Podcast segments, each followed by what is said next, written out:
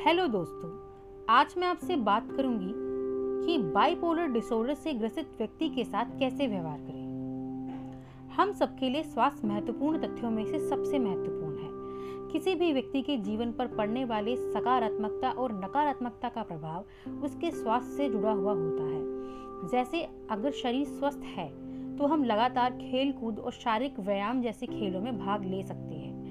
शारीरिक बल द्वारा किए जाने वाले कामों को भी सरलता से कर सकते हैं। पर सिर्फ़ शरीर का स्वस्थ होना ही काफ़ी नहीं है। मानसिक स्वास्थ्य भी हर एक के लिए बेहद ज़रूरी है। मानसिक रूप से स्वस्थ व्यक्ति पढ़ाई, लिखाई, दैनिक कार्यों और जीवन के प्रत्येक क्षेत्र में अच्छा प्रदर्शन करता है तो मानसिक स्वास्थ्य किसी भी स्वस्थ शरीर वाले व्यक्ति के लिए बेहद अहम भूमिका अदा करता है। या यूँ कहे कि स्वस्थ शरीर के साथ स्वस्थ मन व्यक्ति की प्रगति में सहायक होता है। अगर आप मानसिक रूप से स्वस्थ हैं तो आपका शरीर भी स्वस्थ रहेगा। मान लीजिए आपको किसी प्रकार की कोई चिंता है जिसके बारे में आप दिन रात सोचती रहती हैं तो चिंता इस हद तक बढ़ चल, बढ़ती चली जाती है कि आपका खाना पीना सोना तक भूल जाते हैं। लोगों की बातों से आपको चिड़चिड़ापन महसूस होता है। आप उनसे दूर रहने लगते हैं। ऐसे में आपकी मानसिक चिंता आपके शरीर और आपके रिश्तों दोनों के लिए घातक हो सकती है।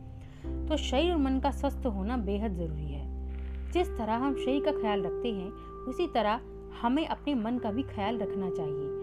मानसिक रूप से सुगढ़ होना भी बहुत आवश्यक है।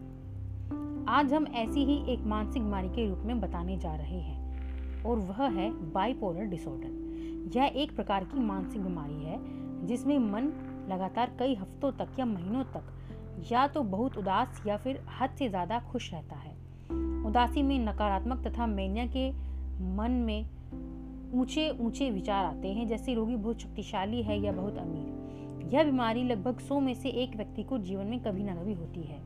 इस बीमारी की शुरुआत अक्सर 14 से 19 साल के बीच होती है। किशोरावस्था में शरीर के बदलते स्वरूप, हार्मोन्स की बदलाव और संवेगों के मध्य सामंजस्य स्थापित करने की जद्दोजहद में अक्सर लोग बाइपोलर डिसऑर्डर का शिकार हो जाते हैं।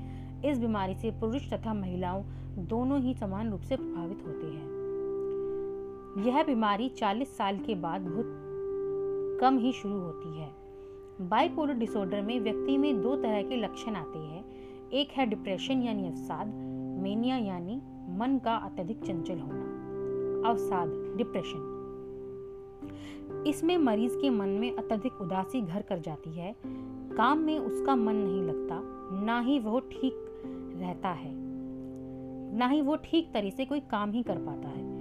लोगों से मिलना जुलना उसे पसंद नहीं आता। वो जल्दी बिना, वो जल्दी ही बिना बात चिड़चिड़ा हो जाता है।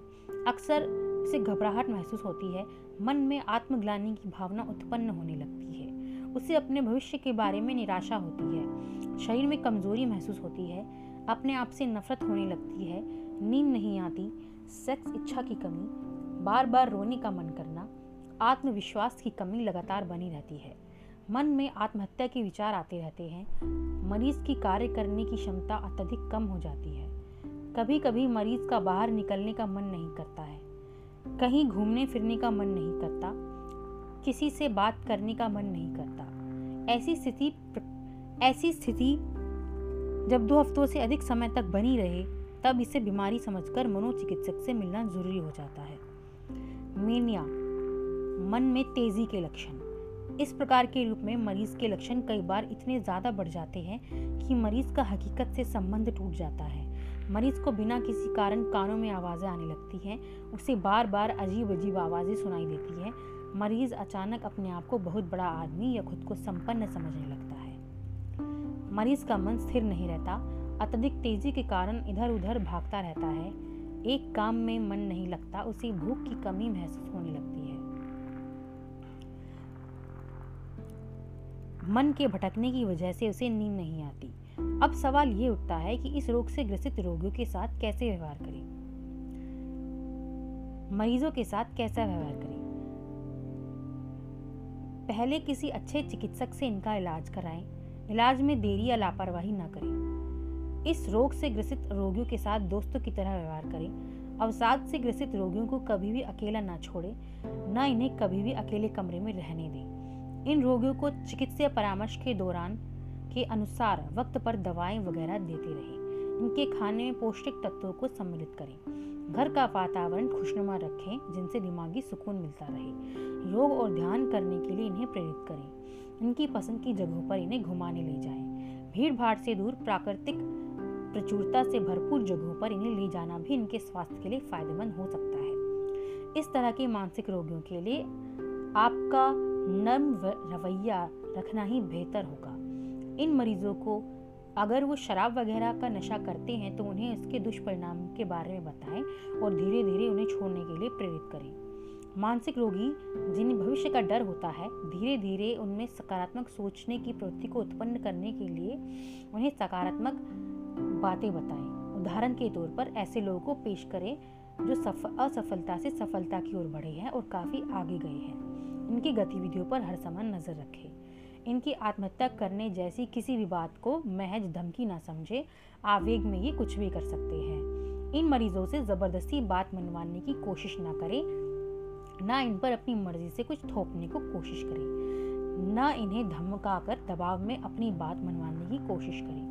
खाने की इच्छा ना होने पर इन्हें वो खाना बनाकर खिलाने की कोशिश करें जो इन्हें बेहद पसंद हो। इनके दोस्तों से, इनके दोस्तों को इनसे बात करने के लिए बुलाएँ, जिससे बात करके खुश और खुद को हल्का हल्का महसूस कर सके। इन मरीजों को कुछ रोचक खेलों की तरह आकर्षित करने की कोशिश करें, जिनकी वजह से इनकी मानसिक दशा में सुधार हो सके। इनके सोने का भरपूर ध्यान रखें, घर का वातावरण शांत रखें। जब ये सो रहे हो, तब इस बात का भी ख्याल रखें कि बेवजह इनकी नींद में खलल ना पड़े। तो दोस्तों, ये बातें थी कि मान, कि बाइपोलर डिसऑर्डर जैसे मानसिक रोग से ग्रसित व्यक्ति के साथ कैसे व्यवहार करें। उम्मीद करती हूँ कि आप सब, कि आप सबको